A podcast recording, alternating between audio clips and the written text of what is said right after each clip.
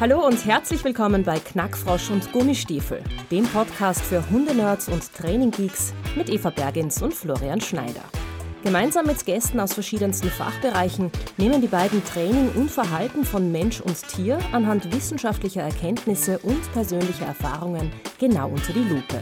Hört rein und holt euch das Wissen auf Handy oder Laptop. Wo auch immer ihr gerade seid, Knackfrosch und Gummistiefel begleiten euch. Hallo und herzlich willkommen zu einer weiteren Folge von Knackfrosch und Gummistiefel. Heute bei mir ganz spontan Dr. Sabine May. Sabine ist Fachtierärztin für Physiotherapie und Rehabilitationsmedizin, Certified Canine Rehabilitation Practitioner. Äh, das ist eine Zertifizierung der University of Tennessee für Physiotherapie und Rehabilitationsmedizin bei Hunden. Dort war sie auch jahrelang als Instruktor und Dozent tätig. Erfahrungen hat sie einfließen lassen in den ersten Lehrgang für Physiotherapie und Rehabilitationstherapie für Tierärzte an der Uni. Der ist jetzt ungefähr 15 Jahre her, ich Sabine, 15 Jahre, ja. Äh, dass du den begründet hast. Und später hast du deine Erfahrungen auch einfließen lassen in den Lehrgang für angewandte Kynologie. Den hast du erfunden, durchgesetzt und durchgeboxt. Und das war gar nicht so leicht. und mitbegründet. Ähm, deine Interessen sind grundsätzlich im Bewegungsablauf des Hundes, also eine gute, saubere und fehlerfreie Bewegung. Und da angelehnt so ein bisschen an den Dressurreitsport, wenn ich das richtig in Erinnerung habe. Servus Eva, wie schön dich zu hören. äh, als ich begonnen habe, mich äh, für Hunde Physiotherapie tatsächlich zu interessieren, war ich noch sehr stark am Pferd orientiert. Ich habe begonnen, äh, Pferde zu behandeln äh, mit Akupunktur. Ich war Rennbahntierärztin in Vertretung. Ich habe wirklich versucht, an das Sportpferd äh, ranzukommen und mein Ziel war es immer, ohne Doping die Pferde für den Bewerb fit zu kriegen. Und irgendwann mal, da habe ich mein Pferd verkauft, weil ich eben damals in Amerika war und dann bin ich ohne Pferd da gestanden und dann ist mir diese Pferdegesellschaft so ein bisschen hohl vorgekommen. Kennst du das? Wenn du aus einem Thema rausgehst und plötzlich dich nicht mehr so identifizierst damit und du schaust von draußen drauf, dann denkst du, und das hat mir so lange gefallen. Und dann habe ich versucht, das, was ich vom Dressurreiten weiß und was ich vom Dressurreiten selber im Hintern gespürt habe, weil das ist ja noch einmal ganz was anderes, ähm, umzusetzen auf die Hunde. Und bin auf blankes Unverständnis gestoßen.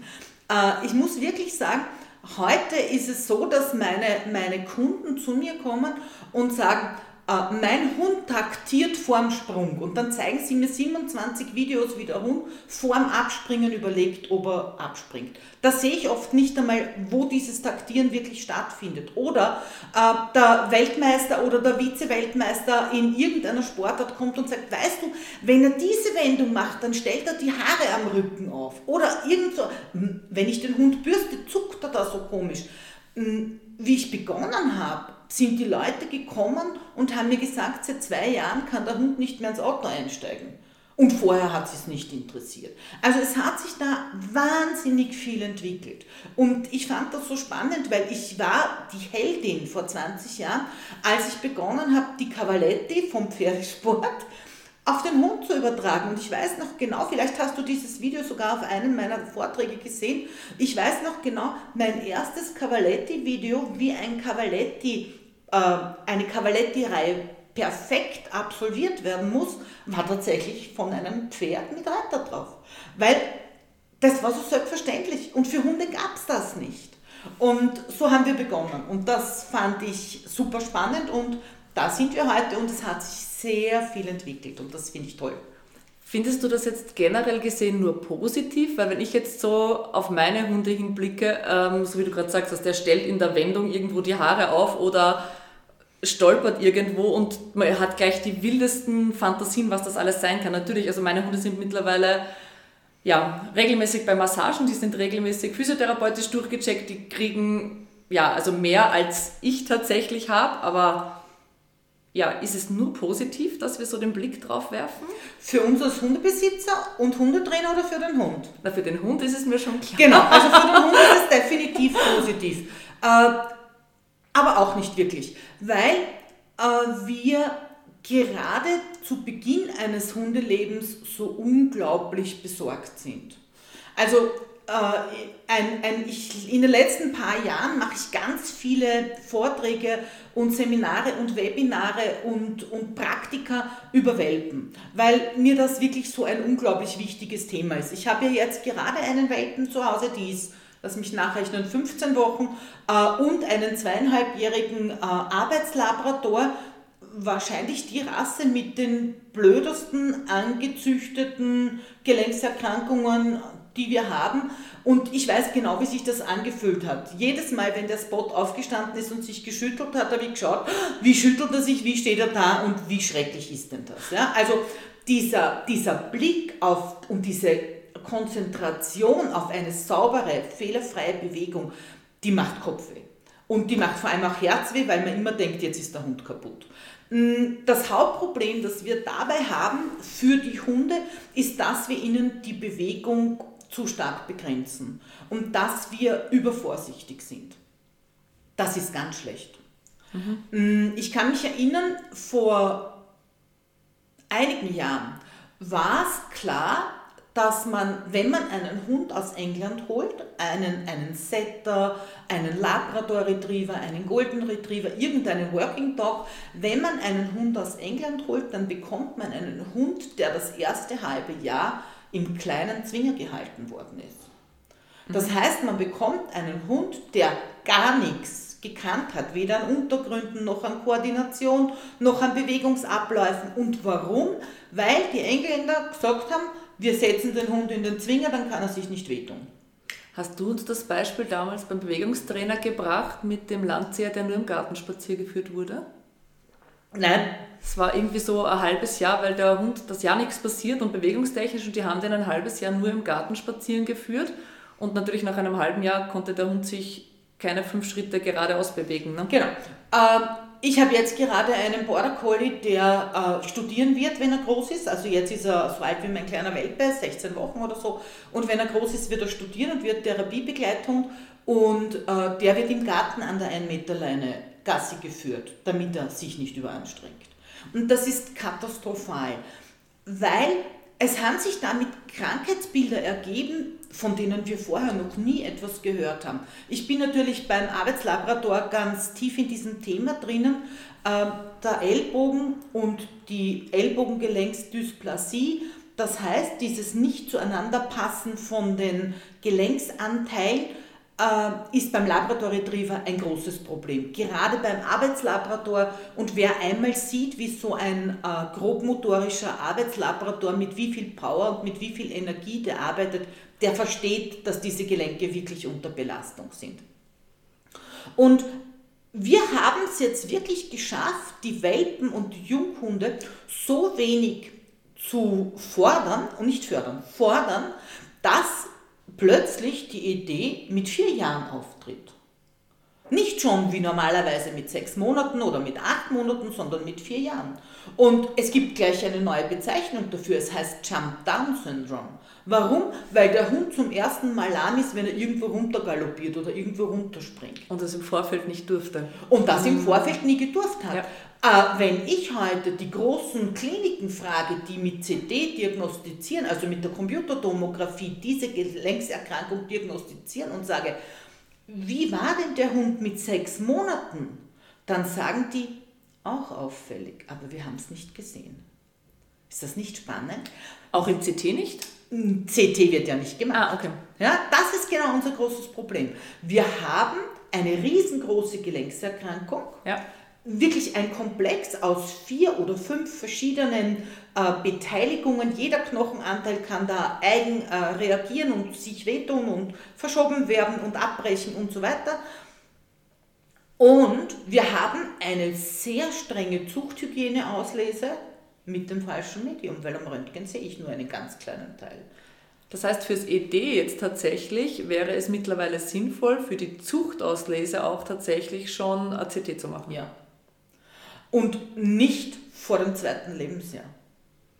Und da wollen die meisten Züchter natürlich schon anfangen, den ersten Wurf zu machen. Naja, oder zumindest die ersten Prüfungen ja. zu haben. Nicht? Weil, weil gerade wenn ich in einer Arbeitslinie bin, irgendwann muss ich ja anfangen, meine Mer Meriten zu verdienen. Ja. Das heißt also, wir haben echte Probleme. Wir haben eine, eine Hüftgelenksuntersuchung, die sehr ausgefeilt ist, ja, 30 Jahre, 40 Jahre, strengstes Reglement.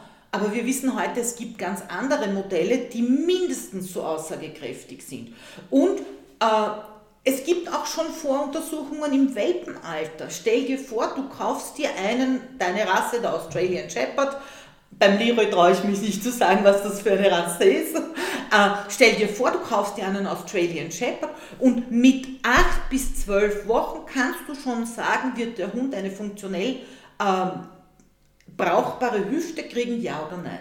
Das bedeutet nicht unbedingt, dass du weißt, ob dein Johanni, die Siva, wie sie auch alle heißen, äh, ob die eine A-Hüfte kriegen und einen Zuchtwert haben, der sie zum meistbegehrten äh, Deckrücken der Welt macht.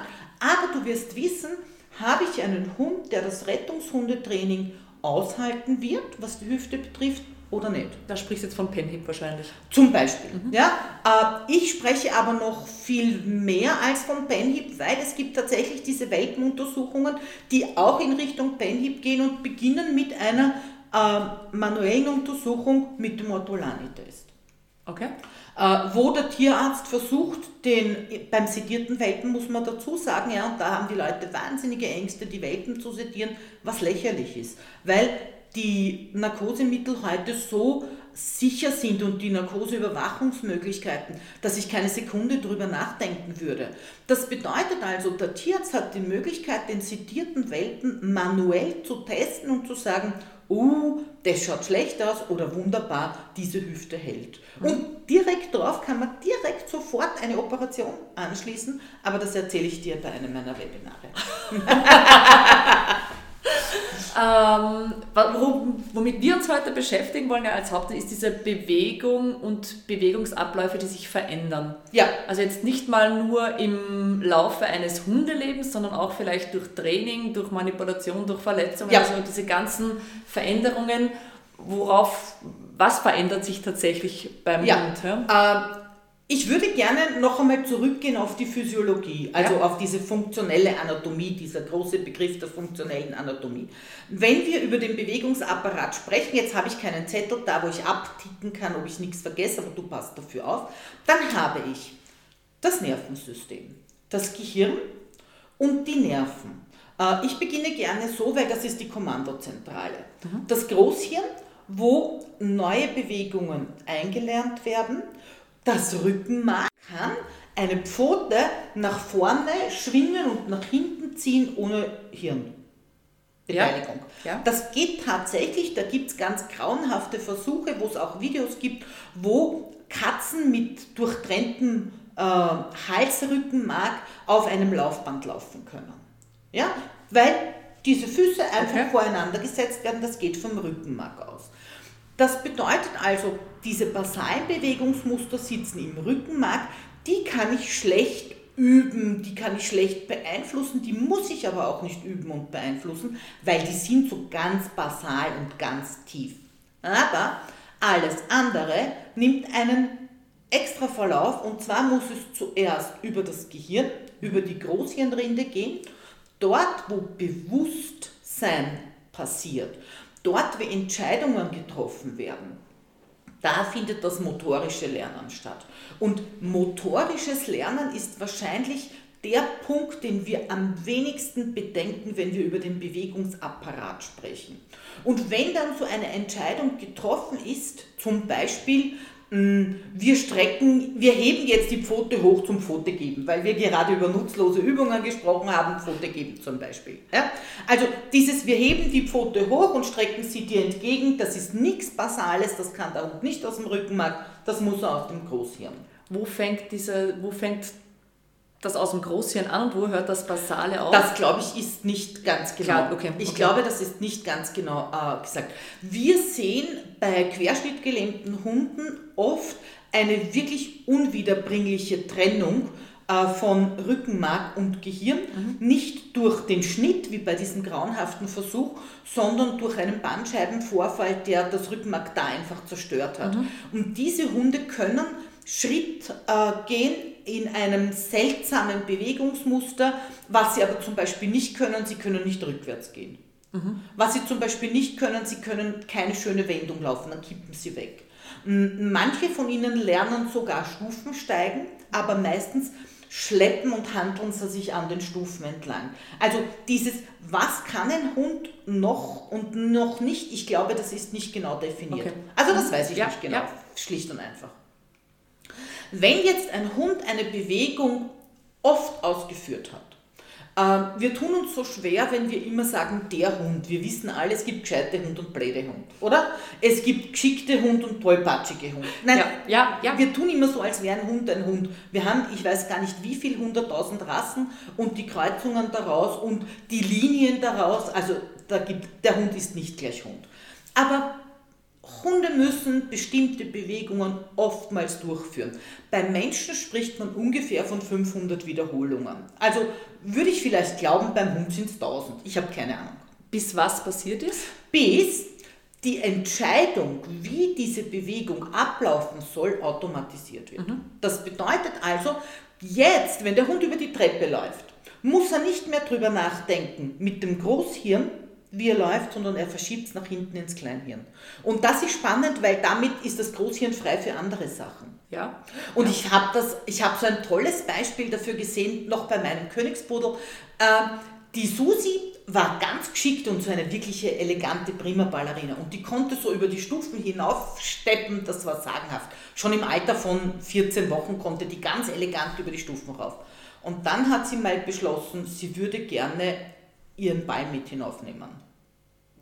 Und wenn du eine zweite Aufgabe in dieses beschäftigte Großhirn dazulegst, dann geht gar nichts mehr. Ja? Und es ist wirklich spannend zu sehen, du kannst mit diesem Aufladen von noch einer anderen Aktion wirklich testen, hat er das schon automatisiert, ja mhm. oder nein? Das fand ich ganz lustig. Ja?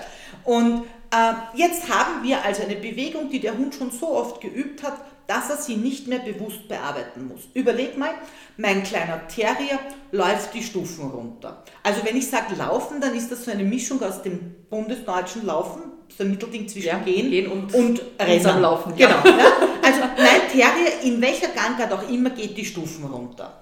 Hm, wann gibt es für den Terrier die Notwendigkeit, das, was er da probiert, zu verändern? Nur wenn es nicht funktionieren würde tatsächlich. Was ne? heißt nicht funktionieren bei den Stufen runter? Wenn er nicht runterkommen würde. Das ist meistens nicht das Problem, weil die Schwerkraft hilft ihm ja. Nein. Ja? Was, ist, was muss passieren, dass er was ändert? Na, er muss stürzen oder ausrutschen. Okay, es muss was Negatives passieren, okay? Ja, ja. Ja, Du kommst aus dem positiven Hundetraining, ganz wichtig im motorischen Lernen.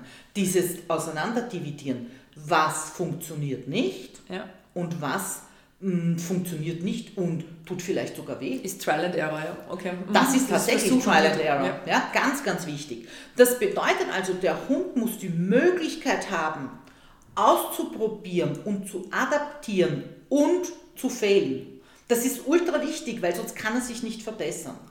Mhm. Warum ist es wichtig, dass mein kleiner Terrier über die Stufen runtergehen kann? Ich meine, ganz ehrlich, wenn die ausgewachsen ist, hat sie sieben Kilo, äh, die kann ich ja tragen.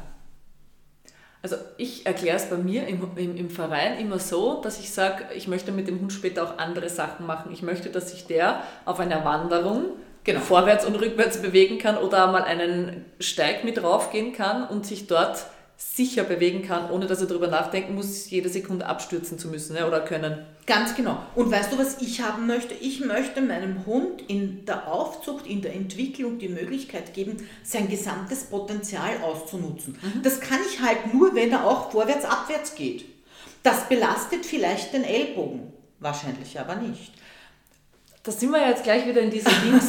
mit dem Welpen darf ich nur so und so viele Minuten ja. pro Tag gehen. Genau. Ich darf mit dem Welpen keine Stiegen rauf und runter. Und da werden die Welpen teilweise ein halbes Jahr lang rauf und runter getragen. Und dann trauen sie sich nicht mehr. Ja, und dann habe ich teilweise so, sage ich, wie viele Stufen habt ihr denn zu Hause, dass ihr denn da jedes Mal rauf und runter tragt? Ja, so fünf Stufen auf und ab. Genau.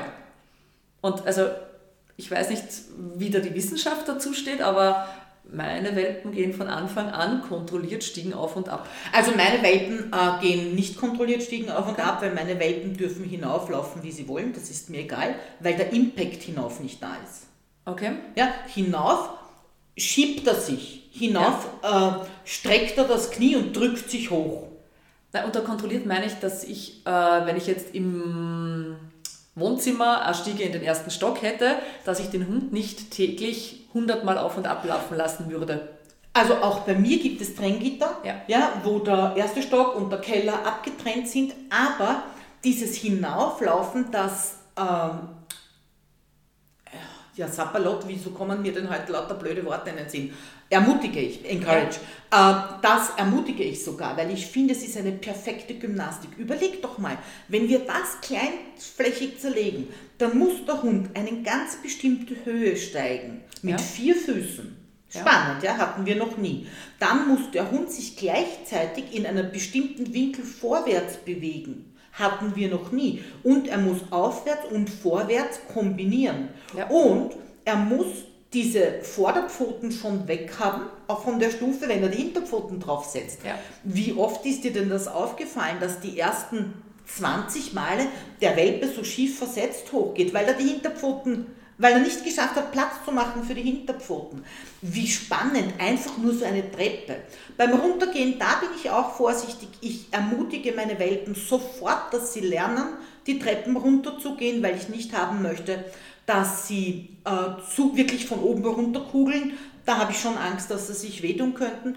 Aber ich versuche diese Bewegung super langsam ablaufen zu lassen und super konzentriert. Und für mich ist die beste Möglichkeit wirklich auf jede Treppenstufe ein Leckerli.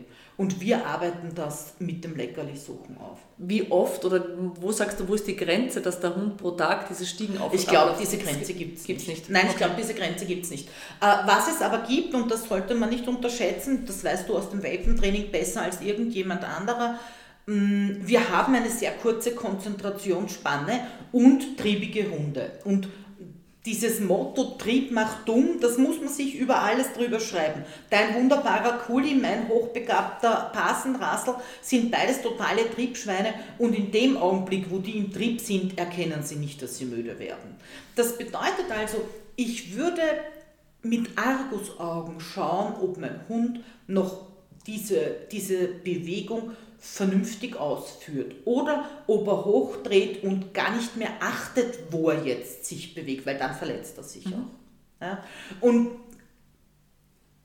denkt dran, Stürze und Ausrutschen muss sein, sonst kann der Hund nichts lernen. Und wenn er nichts lernt, kann das nicht verbessern. Und das finde ich so extra wichtig.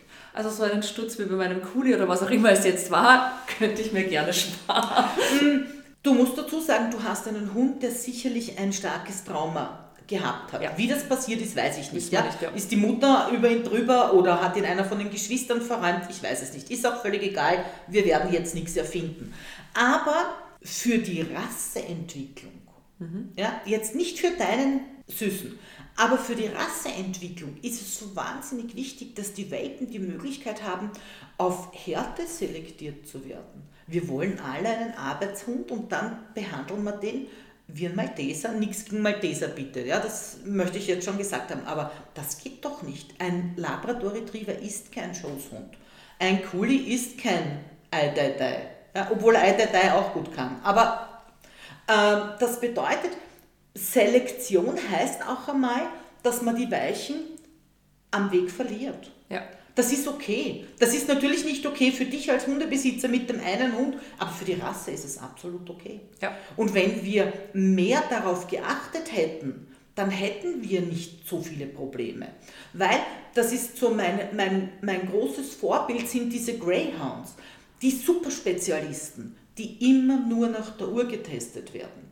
Weil die Uhr sagt, was hat der für eine Kurventechnik, was hat der für eine Starttechnik, wie viel Will to Win äh, hat der wirklich, also was für eine Motivation hat der wirklich. Und das geht nur nach der Uhr. Und alle anderen werden nicht vermehrt. Ja, aber das Ist das nicht wieder. geil, was ja, die für eine Leistung bringen? Ja, schon, aber dann, das ist ja das, was wir, also was beim Kuli in Australien ja auch passiert ist, dass ich nur mit denen, also bei denen, die tatsächlich rein auf das Hüten züchten, nur mit denen weiter verpaare, die gut im Hüten sind. Ja, Wann verpaare ich? Mit drei, vier Jahren.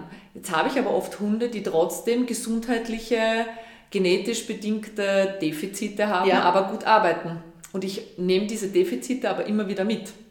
Also nur die Leistung ist es letztendlich dann nicht, oder? Mm, nicht, wenn das so eine herausspezifizierte Leistung ist wie das Hüten. Da finde ich die Uhr beim, beim Greyhound interessant, ja. weil da so viele äh, Dinge mitspielen. Weißt ja. du, wie ich meine? Das heißt also, wenn wir die, die Fragestellung bei den Zuchtzulassungskriterien äh, weiterstellen würden, dann wäre es meiner Meinung nach sinnvoll. Ja. Und es gibt immer genetische Probleme, die wir mitnehmen, oder? Ich glaube, die einzige äh, Rasse, die, nein, nicht Rasse, die einzige Spezies, die gar nicht selektiert auf Leistung sind wir. Weil alle anderen tun es ja, tun's ja in einer Form unter anderen. Und es ist recht spannend zu sehen, wie sich diese Rassen auseinanderentwickeln. Äh, du mit dem Australian Shepherd, wahrscheinlich eine der jüngsten Rassen von allen gibt es eine ganz klare Trennung zwischen Arbeitslinie und Showlinie. Ist das nicht erstaunt? Ja. ja also finde ich ganz spannend. Aber lass mich mal, ich bin noch immer beim Gehirn gebickt, äh, lass mich mal eins weitergehen. Das Gehirn oder das Rückenmark, also das zentrale Nervensystem, gibt den Impuls zur Bewegung weiter über einen Nerven. Wie schaut so ein Nerv aus? Das ist so ein weißes, zähes hm, Kabel. Ganz dünn. Ja. Ganz, je nachdem, der Ischias-Nerv, der dickste Nerv ist nicht ganz dünn, aber die meisten sind ganz dünn. Und das wirklich Geile ist, je mehr dieser Nerv benutzt wird, desto stärker wird er. Mhm. Desto mehr Material Myelin wird angelagert und desto mehr ummantelt sich dieser Nerv, desto mehr wird er isoliert gegen seine Umgebung und desto schneller kann er leiten. Das bedeutet also, Gerade dann, wenn unsere Welpen so wahnsinnig formbar noch sind, wo sich das Nervensystem erst fertig entwickelt, nehmen wir diese Forderung weg. Mhm. Ist das nicht schlimm? Ja. Ja, in Wirklichkeit müssen wir schauen, dass wir den Welpen nicht kaputt machen, dass wir den Welpen Hausnummer dreimal fünf Minuten am Tag, 27 mal fünf Minuten am Tag. Hier geht es nicht um die Wiederholungen, sondern hier geht es um die Dauerbelastung, die reduziert gehört. Äh, wir müssen Informationen in diesen Welpen hineinbringen. Und das sind nicht nur Bewegungserfahrungen, sondern auch der Staubsauger, den er hört, ist eine Information. Für mich ist das Schlimme dann immer, wenn man diese Minutenregel immer hernimmt, dann gehen die Leute die fünf Minuten spazieren kommen zurück und dann ist dadurch der Welpe auf gut aufgewärmt, gut ja. aufgewärmt. und dann fangen sie an zum Ballspielen in genau. ganz jungen Alter. Und dann habe ich halt aber Belastung genau. auf Dauer, die für den Welpen viel schlechter ist, als wenn ich zehn Minuten länger einen Absolut. Abenteuerspaziergang gemacht hätte. Ja, oder hätte. vielleicht sogar noch eine Handvoll Futter irgendwo ausstreuen. Genau. Also ja. wie auch immer. Äh, ich finde auch, dass wir unglaublich stark äh, darauf eingehen müssen, was ist denn Belastung und ist Belastung immer schlecht? Wir haben in der Hundeszene ja den großen Paradigmenwechsel gehabt, wo wir begonnen haben, Stress als wirklich gefährlich zu erkennen. Und ich finde das ganz katastrophal. Ich war von Anfang an sehr zwiegespalten und ich unterscheide so ganz stark unter Stress und unter Stresskrank. Ja. ja also ja. Stress und die Stress. Und das wirklich Schwierige ist ja tatsächlich, dass nur die Hunde uns die Grenze setzen, wo fängt es denn an blöd zu werden? Weil wenn der Hund ausgeschlafen ist, wenn er, weiß ich nicht, nicht verwundet ist, wenn er keinen Floh hat, wenn ihn der Nachbarhund am Zaun nicht angepöbelt hat, dann hat er eine viel höhere Stressresilienz, als wenn einer von diesen anderen oder alle Faktoren zusammentreffen. Das bedeutet, es ist so schwer, den Leuten eine, eine Formel mitzugeben. Ja. Und ich scheue mich heute wirklich, das zu tun, äh, weil ich glaube, dass ich sehr viele mündige und denkende Kunden habe. Das bedeutet also, ich verlasse mich wirklich darauf, dass meine Kunden versuchen, das umzusetzen, was ich ihnen gerne zeigen möchte. Ich möchte ihnen zeigen, wo sieht man Ermüdungszeichen bei seinem eigenen Hund. Und die sind auch bei jedem Hund anders. Weil ich schwöre dir, bei meinem Terrier schaut die Ermüdung so aus, dass er anfängt, richtig hochzudrehen ich, ich spüre es beim Kuli zum Beispiel jetzt beim Bayou, wie er das Futter nimmt.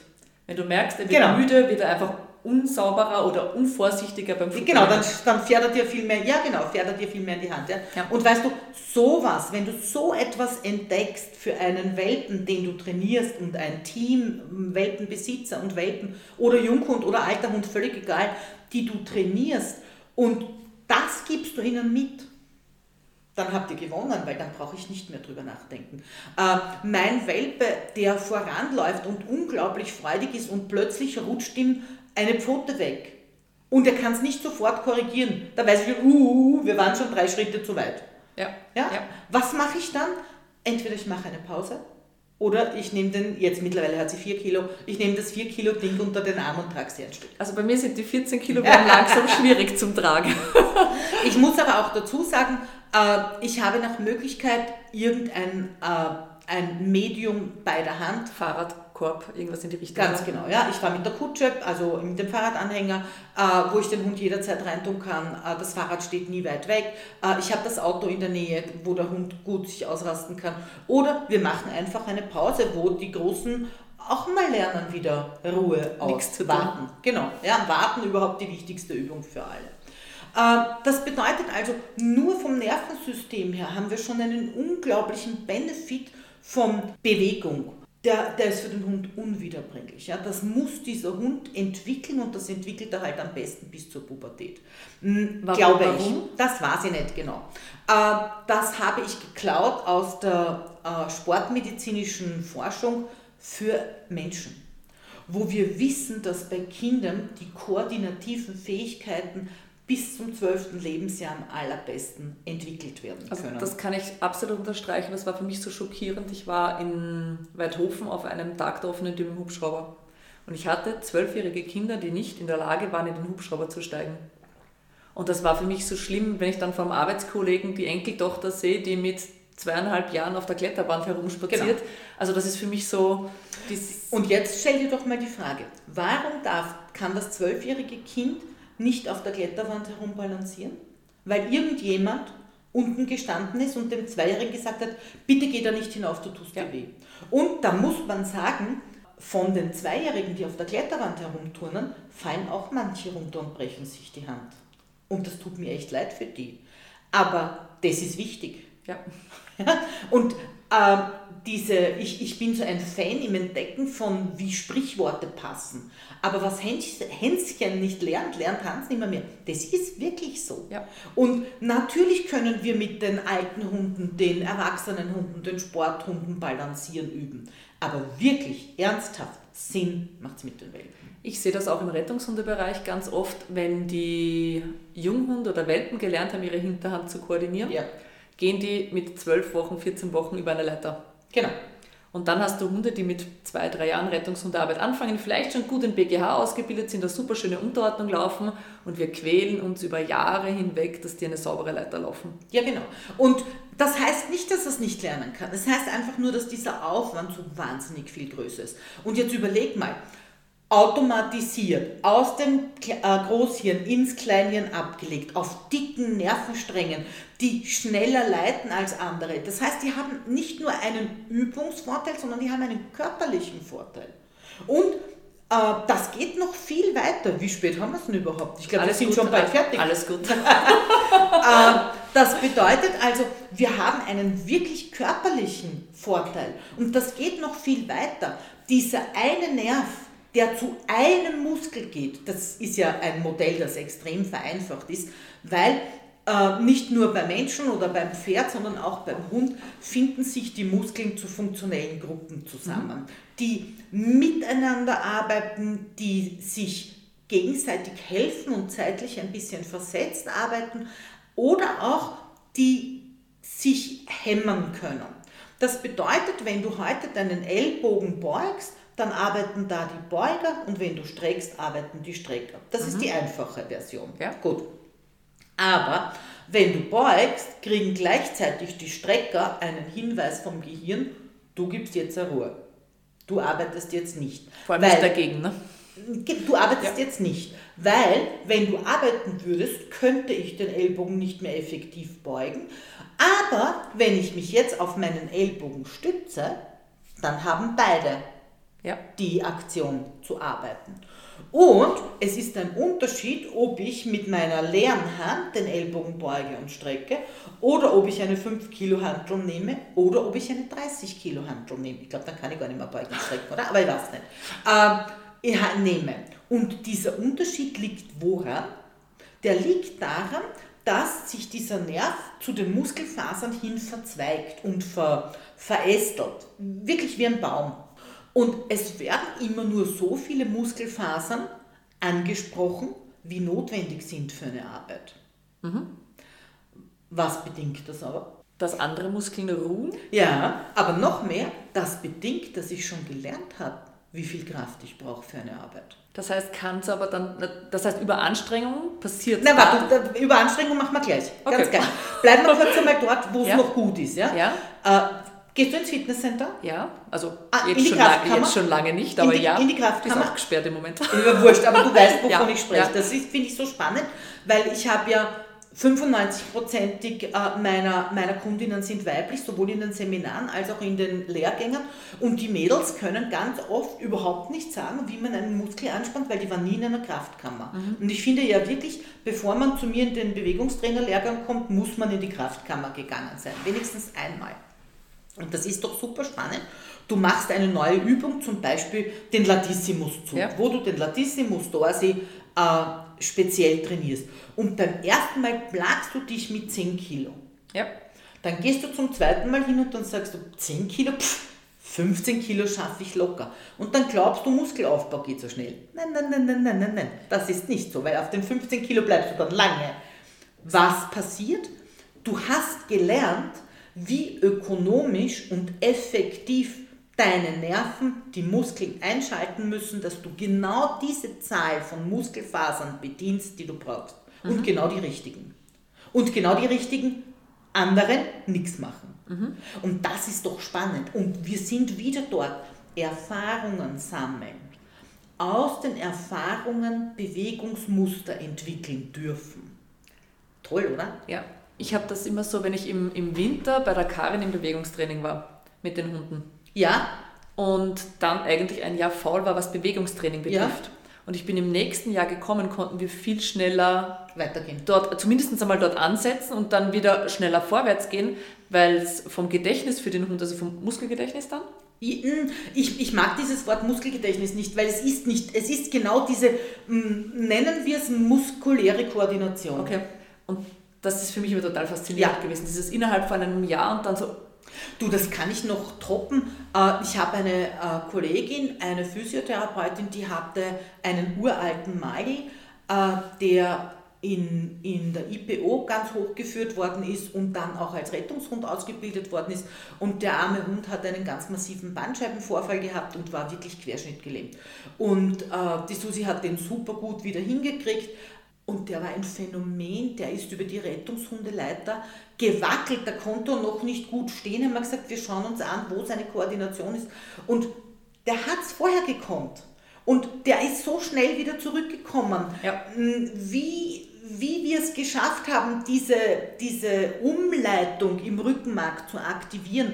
Mm, Wenn wir über Rehabilitation sprechen, beim Rückenmark sprechen wir nicht über Heilung, sondern da geht es wirklich um Umleitung von Nervenimpulsen. Wie wir geschafft haben, diese Un- Umleitung zu aktivieren, war der Hund eigentlich wieder da, weil er es mal gekonnt hat. Und da lass mich gleich auch den, den Bogen legen vom Welpen zum alten Hund. Äh, Wir können jetzt diskutieren, wann ein Hund alt wird. Äh, Du hast selber einen Hund, der, glaube ich, geistig wirklich schon langsam ein bisschen verblödet, oder? nein, geistig gar nicht, überhaupt nicht.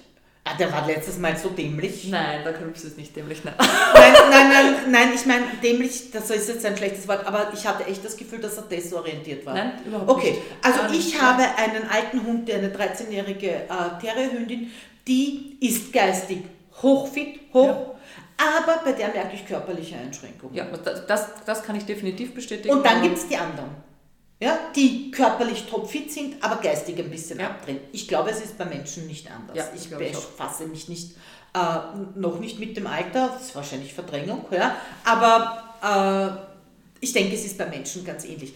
Aber wenn sie motorisch mal etwas gekonnt haben, dann können die nicht dort anknüpfen. Aber sie kommen leichter wieder zurück. Ich kann dir vielleicht ein Beispiel sagen von mir selber. Ich war ein absolutes Ball-Genie und ich bin ein echter Ball-Junkie gewesen. Äh, egal welche Ballsportart, ich habe sie gespielt und ich habe sie mit einer Begeisterung gespielt, äh, die sicher schuld daran war, dass ich so viel geübt habe und trainiert habe und dafür Talent gehabt habe.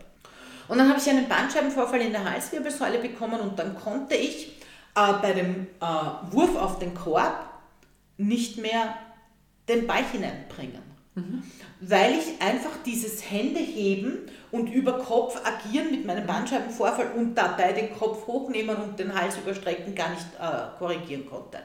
Aber was ich nie verlernt habe, war das Trippeln. Was ich nie verlernt habe, war den Umgang mit dem Ball, war das gerade Ausschießen. Und das ist bei den alten Hunden auch so. Das bedeutet, wenn sie eine Bewegung erlernt haben und wenn der Hundeführer, der Hundebesitzer, der Hundetrainer ein bisschen im Kopf hat, dass man diese Bewegungsvielfalt auch erhält, dann wird der alte Hund sehr viel länger mobil bleiben können.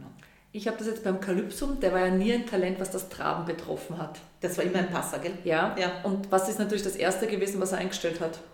Also Traben tut dieser Hund fast gar nicht mehr. Er galoppiert, er passt und er geht Schritt, definitiv. Ja.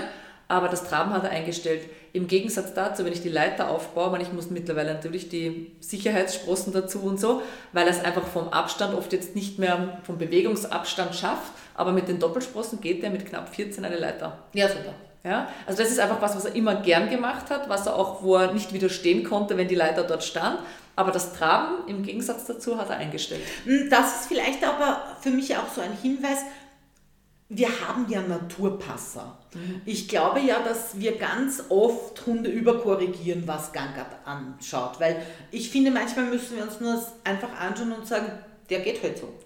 Ja, ganz viele sind nicht nach dem äh, Notizbuch. Und ich kann mich erinnern, ich habe ganz lang versucht, den Galopp äh, bei den Hunden so zu beurteilen, wie wir ihn beim Pferd gelernt haben, oder? Mhm, mhm. und dann bin ich drauf gekommen, dass fast alle Hunde Kreuzgalopp gehen, fehlerhaften Galopp, wo ich mir gedacht habe, na super, und wie korrigiere ich jetzt das? Und dann ist Gott sei Dank der Martin Fischer gekommen, der mit seinem Hunde in Bewegung äh, plötzlich aufgezeigt hat, dass Hunde drei oder vier verschiedene Arten von Galopp äh, machen können. Und dann haben plötzlich auch diese Fotos, die ich von der Windhunderennbahn hatte, Sinn gemacht. Ich war mit meinen Bewegungstrainer-Lehrgängen ganz oft auf der Windhunderennbahn und äh, der damalige Vorstand hat uns erlaubt, mit unseren völlig unantrainierten Hunden mal einem, äh, einem Dummy nachzulaufen. Die haben uns also als einen Dummy oder einen Futterbeutel als Hasen gezogen und die Hunde durften nachlaufen. Und da gab es tolle Bilder davon und diese Fußfolgen waren unerklärbar, ja, wo du dir denkst, wie geht das? Das ist kein Galopp, das ist, was ist das? Also Hunde können ganz andere Gangarten entwickeln, als wir es gelernt haben von den Pferden. Und das finde ich immer so spannend. Wer bin ich, dass ich dem Kalypso sage, du musst traben, wenn ihm der Pass genetisch vorgegeben ist? Wir haben das bei sehr vielen äh, Hüte- und Treibhunden, die nicht mit schnellem Tempo, aber sehr lange unterwegs sind und so dieses, diese kreisende Schafherdebewegung so haben, da sehen wir ganz oft einen, einen naturgegebenen Pass. Ne, den Bayou zum Beispiel habe ich noch nie passen gesehen. Mm, ja, das kann ich mir auch gut vorstellen. Der ist auch vom Typ her ein ganz anderer. Mm, ich glaube aber auch, dass das eher so ein schneller Treiber ist, der nicht so kreist, sondern so hinstößt, oder? Also, hütetechnisch kann ich es noch gar nicht also sagen, aber ja, wird man wird Aber da, dafür gibt es auch, ich, man muss ja auch nicht alles erklären. Man kann einfach sagen, schau mal, wir schauen uns die Hüften von dem Hund an, wir schauen uns den Rücken von dem Hund an, wenn dem nichts fehlt, dann soll er um Gottes Willen passen. Ja? Stört ja niemanden. Schaut ein bisschen schier aus, aber das war es dann auch schon. Und das, das ist auch so spannend. Das heißt also, dieser Hund hat das, was er so auftrainiert bekommen hat, als erstes wieder abgelegt. Und das ist bei uns ganz genauso. Ja. ja? Ähm, aber der Bewegungsapparat, dieses Verändern vom Bewegungsapparat, das finde ich so spannend und ich habe das heute her sehr absichtlich mal von der anderen Seite aufgezogen, weil wir alle wissen über Muskelaufbau und wir alle wissen über Krafttraining und wir wissen, äh, ich glaube, dass wir viel zu viel Wert auf dieses Balancetraining legen, ja? dass Geschicklichkeit nichts damit zu tun hat, wie der Hund auf dem Wackelbrett steht äh, oder auf diesen Balancebällen. Das heißt eher Koordination? Ja, definitiv. Okay. Ja, und für mich Koordination ich wohne im Waldviertel, äh, meine Hunde gehen im Normalfall äh, ohne Leine, das heißt meine Hunde sind sehr, sehr gut, was, was äh, den Rückruf unter Wildumgebung angeht. Ich hoffe sehr, dass wir den kleinen Terrier auch gut hinkriegen, aber meine Hunde müssen sich im Wald beweisen. Und das finde ich das schönste, den schönsten Parcours überhaupt. Das heißt, du gehst bewusst querfeldein oder sie dürfen abseits von Wegen gehen? Mm, sie dürfen eigentlich nicht abseits von Wegen gehen, weil das Kommando heißt, äh, komm auf den, auf den Weg. Mm, aber ich gehe bewusst querfeldein und es gibt keine Baumscheibe bei uns. Wir haben ja diese massiven Borkenkäferprobleme. Äh, wir haben äh, ein bisschen ein, ein Problem mit den Eschen äh, oder Erlen, Eschen, äh, weiß ich jetzt nicht, mit ein paar Laubbäumen auch. Das heißt, bei uns liegen viele Bäume und es gibt keinen Baumstamm, wo meine Hunde nicht drauf, drüber, drunter äh, drehen, äh, mit Vorderpfoten drauf, Hinterpfoten drauf, was auch immer. Ja. Wir üben da ganz viel und ich habe gelernt, das habe ich bei meinen alten Terriern sicher falsch gemacht, aber ich denke mir, auch wir lernen immer was Neues dazu und ob sich das bewährt, wird sich vielleicht in zehn Jahren zeigen. Ich mache dem Hund einen Vorschlag, was ich gerne hätte. Also zum Beispiel, der Hund steht links von dem Baumstamm und ich hätte ihn gern rechts von dem Baumstamm. Und wie er das macht, ist mir egal. Mhm. Ähm, ich lasse ihnen heute sehr viel mehr Wahlmöglichkeiten und schaue mir einfach an, wie macht er das? Also dieses Selbstausprobieren, wie könnte ich es lösen? Ganz genau. Ich liebe, deswegen lande ich auch immer wieder beim Terrier, ich liebe diese Lösungsorientiertheit. ich mag Hunde gern, die, die sich selber Wege suchen. Das imponiert mir wahnsinnig. Ähm, ich finde das sehr beeindruckend und ich schaue es mir auch gerne an und dann frage ich mich, warum springt er nicht von dieser Seite rauf? Mit welchem Bein springt er ab? Warum macht er das so? Hat er hier eine Schwäche? Hat er auf der anderen Seite eine, hm, wenn ich jetzt sage eine Stärke, dann klingt das so positiv, aber ich sehe das hier ganzheitlich. Wir hätten gern eine Symmetrie. Also ich hätte gerne kein, kein, keine Seite überbetont und ich hätte gerne keine Seite schwach. Ich weiß, dass das theoretisch ist, weil Symmetrie gibt es in der Natur nicht. Aber das ist halt das Einzige, wo ich mich anhalten kann. Und ich schaue es mir einfach mal an. Mhm. Weil so wie ich die Sugar und die Toffee, die zwei Alten, ausgebildet habe, denen habe ich tatsächlich jeden Schritt vorgezeichnet und jeden Schritt vorgegeben. Und die waren immer willig, da mitzumachen. Die, die waren super gut balanciert, die konnten alles. Aber ich habe viel zu wenig Information gekriegt, weil ich, weil ich sie overruled habe, weil ich ihnen einfach vorgeschrieben habe, wie sie es tun sollen. Mhm. Und das ist beim Labrador ein bisschen schwierig, weil der Labrador von seiner Veranlagung her immer wieder Rückfrage hält. Ist dir das recht? Möchtest du das so? Ist das eh gut? Ja? Der hat einen Will to Please, der ist unschlagbar. Aber das bedingt halt auch, dass er immer wieder Rückfrage hält. Und bei dem kleinen Terrier, der fragt nie zurück. Äh, und das imponiert mir maßlos. Und ich finde, man sieht so viel wenn man sich das einfach nur mal anschaut und nicht immer gleich korrigiert. Also, äh, das ist spannend. Und ich möchte, wie, wie, viel, wie lang kann man denn noch? Ciao. Ich habe noch keine einzige Folge geschafft, die ich nicht überzogen habe. Ja, aber ich überziehe jetzt drei Stunden, das will ich nicht. Wir Nein. machen jetzt noch zehn Minuten, ist das Perfekt, recht? gut. ähm, äh, das ist bei mir immer ganz schwierig. Ich möchte gerne, äh, jetzt haben wir das Nervensystem doch so ein bisschen angekratzt und ich glaube gerade, dass das Nervensystem im Zusammenhang mit deiner Hundeschule, mit dem Training etwas ist, was deine Podcast-Besucher gut kennen, äh, aus, dem, aus dem Training heraus einfach. Aber vielleicht ist das mal so ein bisschen ein anderer Blick drauf. Und dann möchte ich gern zu einem ganz anderen Thema gehen und dieses ganz andere Thema ist das Gelenk. Und da äh, möchte ich gern ein bisschen meine Physiotherapie äh, mit einfließen lassen, weil ich glaube, dass wir auch die Gelenke ein bisschen einseitig und äh, engstirnig anschauen. Äh, wenn ich heute, nein Eva, du hast doch den Bewegungstrainer bei mir gemacht, du nein, kommst jetzt nein, dran. Nein, ja, ja, ja, ja, ja. Wenn du heute an Gelenk- und Gelenkerkrankungen denkst, an welche Struktur denkst du als erstes? An die Knöcherne. Okay, ich nicht. äh, die Struktur, die uns im Gelenk äh, am heiligsten ist, ist der Gelenksknorpel.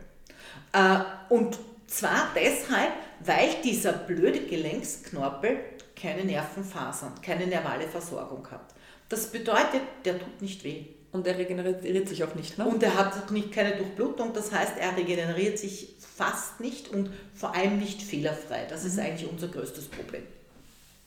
Aber noch viel schlimmer ist, wenn ich jetzt ein Gelenk habe, das nicht zusammenpasst. Das klingt jetzt so unglaublich weit hergeholt, aber ich möchte nur sagen, das ist die Ursache für eine HD. Also die Definition für eine Gelenksdysplasie, für eine Hüftgelenksdysplasie, für eine Ellbogengelenksdysplasie ist, dass die Gelenksanteile nicht zusammenpassen. Das heißt, mein perfektes Scharnier, das ich 33.000 Mal bewegen kann, ist unwuchtig.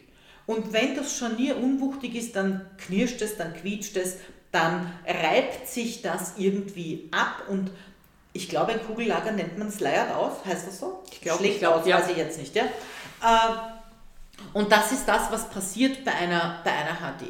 Und es geht diese, diese Schmierschicht kaputt. Es geht tatsächlich der Belag von unserem Scharnier kaputt und es wird ristig und rostig, weil Knochenoberfläche ist niemals glatt. Wer von euch nicht Vegetarier, also die Vegetarier unter euch kochen dem Hund halt ein Händel und schauen sich bei dem Huhn mal an, wie der Oberschenkel, das Haxel befestigt ist am Becken beim Händel. Weil dieser Überzug über den Oberschenkel, der ist total glatt. Sogar wenn das Händel gekocht, gegrillt oder gebraten ist, wenn es äh, roh ist, noch viel glatter. Und das ist die Knorpelschicht, die wir hier füllen und sehen. Und wenn diese Knorpelschicht kaputt gegangen ist, dann ist diese Glätte weg. Das heißt, die Grundvoraussetzung, dass unser Scharnier rund läuft und nicht ausleiert und nicht schlägt, ist weg. Und das ganz Blöde ist, wenn Knochenschicht auf Knochenschicht reibt, dann tut das weh, weil der Knochen ist sehr wohl durchblutet und er ist sehr wohl nerval versorgt. Und was macht der Knochen, wenn er gereizt ist, wenn es ihm weh tut, was macht er? Er bildet neues Knochengewebe zu und dann haben Gelenke plötzlich Formen, die sie eigentlich nie haben sollten, mit diesen unglaublichen Auswüchsen. Äh, wir haben Röntgenbilder zum Anschauen oder auch äh, Modelle von der Anatomie. Da würde man nicht glauben, dass dieser Hund, dieser Katze, dieser Mensch überhaupt noch einen Schritt gehen hat können. Und äh, also der Knorpel, der ist uns tatsächlich heilig. Und wie heilig uns der Knorpel tatsächlich ist, das merken wir an den unglaublich vielen Substanzen, die wir zufüttern im Laufe so eines Hundelebens. Nicht alles, was äh, Gelenkschutzpräparate sind, äh, Grünlippenmuschel, Glycosaminglykane, Hyaluronsäure, Chondroitin. äh, Chondroitin, Sulfat, ja, you name it, you got it. Äh, es ist wirklich spannend, weil es ist überhaupt nicht bewiesen, dass dieses Zufüttern irgendwas bringt. Gibt es irgendwas, was wissenschaftlich nachweisbar Ja, ist? es gibt äh, ein paar Studien, die zeigen, äh, dass es wohl äh, nicht schadet und dass manche Präparate sich auch tatsächlich anlagern. Aber nur weil das Präparat nachweisbar ist dort, heißt das ja noch nicht, dass es es auch hilft. vernünftig verwendet wird. Das heißt nur mal, dass es im Magen nicht zersetzt worden ist. Das ist eh schon steht beim Hund, aber äh, wirklich zielführend ist das möglicherweise nicht. Und das bedeutet also, äh, wir haben ein echtes Problem, dass wir immer hinten nachlaufen, weil es tut nicht weh. Jetzt überleg mal, es ist mir ganz egal, ob du das Knie, die Schulter, den Ellbogen oder die Hüfte hernimmst oder den Rücken, völlig egal. Überleg mal, der Hund macht eine Bewegung und diese Bewegung tut weh. Mm, Wir gehen davon aus, dass das deshalb ist, weil es in diesem Gelenk beginnt ein bisschen instabil zu werden und weil es beginnt ein bisschen diesen Knorpel abzureiben. Also Entzündung dann eigentlich? Nein, gibt's nicht. Entzündung gibt es nicht, weil der Knorpel nicht durchblutet ist. Okay, das heißt, aber ich habe dann Knochen auf Knochen. Noch lange nicht. Nein, Okay, okay. viel früher. Okay. Was wird passieren, wenn diese Bewegung seltsam ist für den Hund? Dass es sie andersweitig ausgleicht. Super. Woran wirst du das merken? Dass er vermutlich lahmt. Nein, noch lange Nein. nicht. Noch lange nicht. Dass er anders geht. Also Ja, nein, nein, nein, ich bin schon, ich bin schon bei dir. Mm, Dieses anders geht finde ich ganz schwierig zu sehen. Finde ich ganz schwierig, weil wenn der Hund nicht wirklich lahm ist, sehen wir das nicht. Es gibt ganz neu wunderbare ähm, Laufbänder oder äh, so richtige Bewegungsstraßen, wo man den Hund drüber führt und dort wird gemessen, mit wie viel Prozent äh, Druck, Gewicht ja. draufkommt und wie dieser Druck verteilt ist und wie der Hund abrollt. Das ist super, aber wir wissen nie, wie der Hund vorher war. Und wie wir gesagt haben, Symmetrie ist Man bräuchte ein Kunstprodukt, Vergleichsbild. Ja, also ganz schwierig. Und was hat das zu sagen, wenn sich 2% verändern? Hat er nicht gut geschlafen, ist er auf dem Arm draufgelegen? Ich weiß es nicht. Mhm. Also es ist ein bisschen schwierig. Aber worauf ich hinaus möchte, ist, es gibt die Wächter für ein Gelenk. Wer bewacht denn ein Gelenk? Wer erlaubt denn dem Gelenk gebeugt oder gestreckt zu werden? Das sind immer die Muskeln. Mhm. Das bedeutet also, ich bin ein riesen Fan davon, äh, den Hund muskulär anschauen zu lassen. Mhm. Und so wie es bei deinem Hund jetzt ist, der, ich weiß nicht, was für einen Unfall hatte, das, was bei ihm auffällig ist, ist, dass die Muskelspannung an einer Seite völlig, also an der linken Seite völlig anders ist als an der rechten Seite. Mhm. Und das bedeutet, ich betrachte meine Hunde immer so, die Muskeln beschützen mir das Gelenk in seinem Bewegungsumfang, aber auch in seiner Stabilisierung. Jedes Gelenk braucht Muskelunterstützung, damit es stabilisiert werden kann. Und das sind die ersten Indikatoren, das sind die ersten, die mir anzeigen, irgendwas stimmt nicht. Mhm. Und es gibt noch einen Indikator, weil so ganz falsch warst du mit der Entzündung natürlich nicht. Der Knorpel kann sich nicht entzünden, weil der hat keine Blutgefäße. Aber die Struktur, die für den Knorpel, für die Ernährung des Knorpels und für die Entsorgung der Abfallprodukte zuständig ist, die kann sich sehr wohl entzünden und das ist die Gelenkskapsel. Das bedeutet, diese Gelenkskapsel, die produziert, äh, ich mag dieses Wort Gelenkschmiere nicht, weil es so ein falsches Wort ist. Der Fachausdruck heißt Synovia und den benutze ich jetzt einfach. Diese Gelenkskapsel produziert Synovia. Und wenn die Gelenkskapsel entzünden ist, dann wird fehlerhafte Synovia produziert und zu viel. Das heißt, das Gelenk schwillt letztendlich. Ich habe immer eine Gelenkschwellung. Und das kann aber manchmal so klein und so subtil sein, dass man es nicht sofort bemerkt. Und das bedeutet, man braucht Leute, denen man den Hund regelmäßig vorstellen kann. Und das sehe ich auf keinem Röntgen, das sehe ich in keinem MR, das sehe ich in keinem CT. Und damit höre ich jetzt einfach auf. So, wieder so aufhören tun wir ja nicht, gell? bei uns gibt es immer eine Frage zum Schluss. Ah, bitte. Und die Frage ist, was ist dein liebstes Trainingstool? Meine Hand. Erläutere es. Sag ein bisschen was dazu. Mm, Warum ich so? möchte gerne haben, dass die Hunde äh, sich immer gut angreifen lassen von mir und ich kann mit meiner Hand jederzeit überprüfen, ob die Übung, die ich mit dem Hund mache, an dem Muskel ankommt, äh, in der Region ankommt, wo ich hin möchte. Mhm. Cool. Also ich ja. habe das jetzt auf die Bewegung umgemünzt. Alles gut. Alles und gut. wenn ich es auf das, den Gehorsam ummünze, dann ist es wieder die Hand, weil die hat die Leckerlis. Sehr gut. Ähm, ja, und jetzt hätten wir noch Zeit zum Werbung machen. Was hast du aktuell am Laufen? Also das letzte war ja Welpe in Bewegung, was ja ganz ähm, groß war. Groß ja. War. Äh, ich habe im Augenblick äh, im Präsenz leider gar nichts laufen, was mir wirklich, wirklich schwer fällt, weil ich bin so ein, ein ich bin ein bisschen eine Rampensau, fürchte ich sehr. Äh, aber ich habe schon sehr frühzeitig begonnen mit Online-Ausbildungen, wirklich lang vor Corona, das war echt ein Glück. Und ich habe zwei Ausbildungen tatsächlich online laufen über die Dog Tisch Academy. Einerseits eine Massageausbildung, die überraschenderweise sehr, sehr, sehr gut bewertet wird, weil ich war am Anfang nicht so sicher, äh, kann man taktiles Gefühl ja. Mhm. wirklich äh, online vermitteln und ich habe mir lange und sehr intensiv den Kopf zerbrochen, welche Fühlübungen ich mitgeben kann. Das kommt sehr, sehr gut an. Äh, als Aufschulung für diese Hundemasseure haben wir dann gleich äh, den Kinesiotaping Online-Kurs nachgeschoben, das ist leicht, das lässt sich gut online machen und das lässt sich gut nacharbeiten. Und ich arbeite an einem noch geheimen neuen Projekt, also das kann ich noch nicht erzählen. Und dann habe ich begonnen hm, zu versuchen, die Präsenzseminare, die ich das ganze Jahr übergebe, äh, online umzubauen und habe, ich habe ein paar Sachen gemacht. Das Welpinat, das ist eine Aufzeichnung von meinem zweitägigen Welpenseminar Welpen in Bewegung. Das ist auf meiner Homepage www.physiovet sowie Physiotherapie und Veterinärmedizin. Wir schreiben Sie die schon ja. dann rein. Also, also www.physiovet.info, äh, buchbar und abrufbar.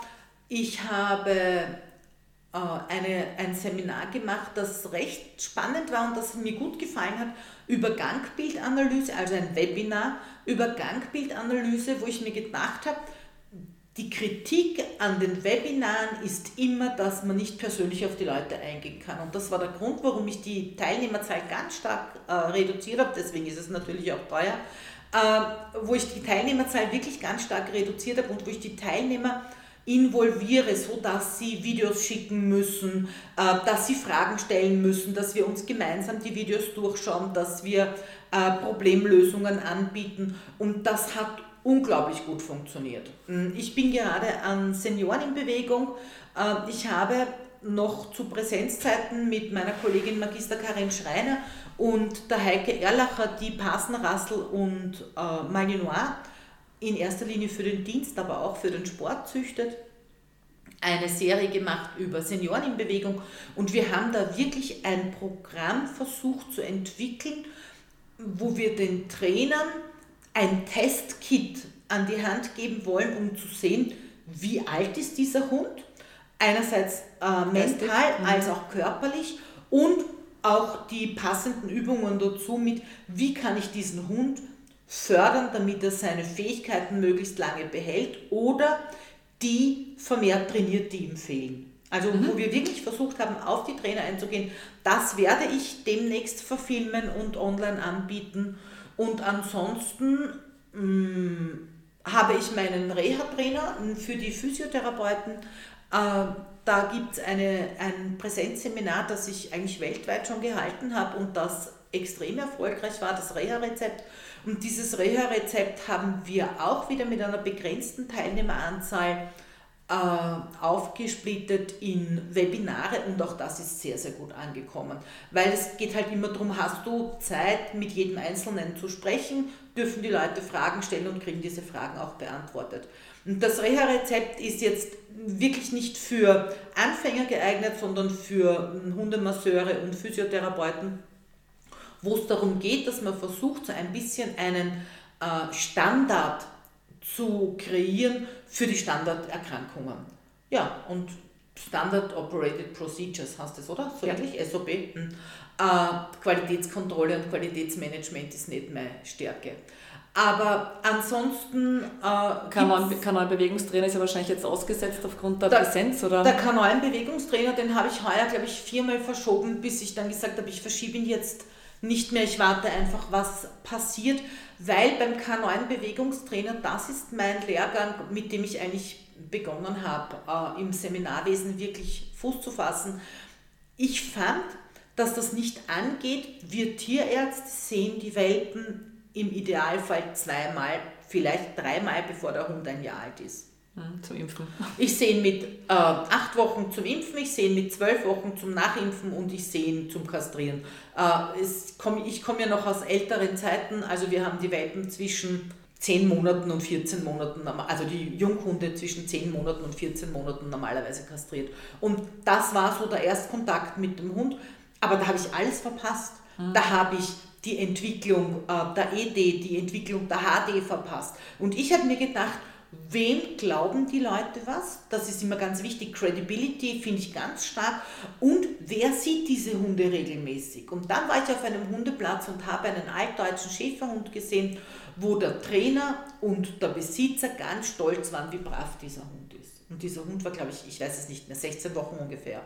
Und in Wirklichkeit war der Hund so bewegungsgestört durch seine EHD, dass dieser Hund nicht einmal gescheit stehen konnte. Der hat, wann immer es möglich war, sich, sich hingelegt. hingelegt okay, sogar. Und die Leute waren total, und er konnte auch nicht gut aufstehen. Und die Leute waren total glücklich, was das für ein braver Hund ist. Und mir ist das Herz gebrochen.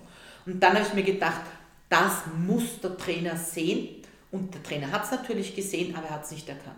Mhm. Und der Trainer, und das ist mir so wichtig, das, das schreie ich hinaus, ja, das ist mir so wichtig, der Trainer soll nicht am Platz stehen und schreien, ha, HD, äh, muss die und die Operation kriegen, kostet so und so viel. Das ist überhaupt nicht seine Aufgabe. Was seine Aufgabe ist zu sagen, dein Hund bewegt sich nicht wie andere Hunde. Was ist passiert? Ist was passiert? Also sind jetzt gerade zwei Hunde zusammengestoßen, dann kann man sagen, und schauen, wir uns, grad, ja. schauen wir uns nächste Woche an, wie der Hund sich tut. Oder macht er das schon die ganze Zeit? Und dann muss der Trainer sagen, so, ich würde vorschlagen, du stellst deinem Hund einem Tierarzt vor oder deinem Haustierarzt vor. Und das macht der Bewegungstrainer. Super. Super cooler Abschluss jetzt, Sabina. Ich muss noch einmal herzlichen Dank sagen, dass du so kurzfristig eingesprungen bist, nachdem mir der Flo ausgefallen ist. Bedanke dich bei Corona. sitzt zu Hause. ja.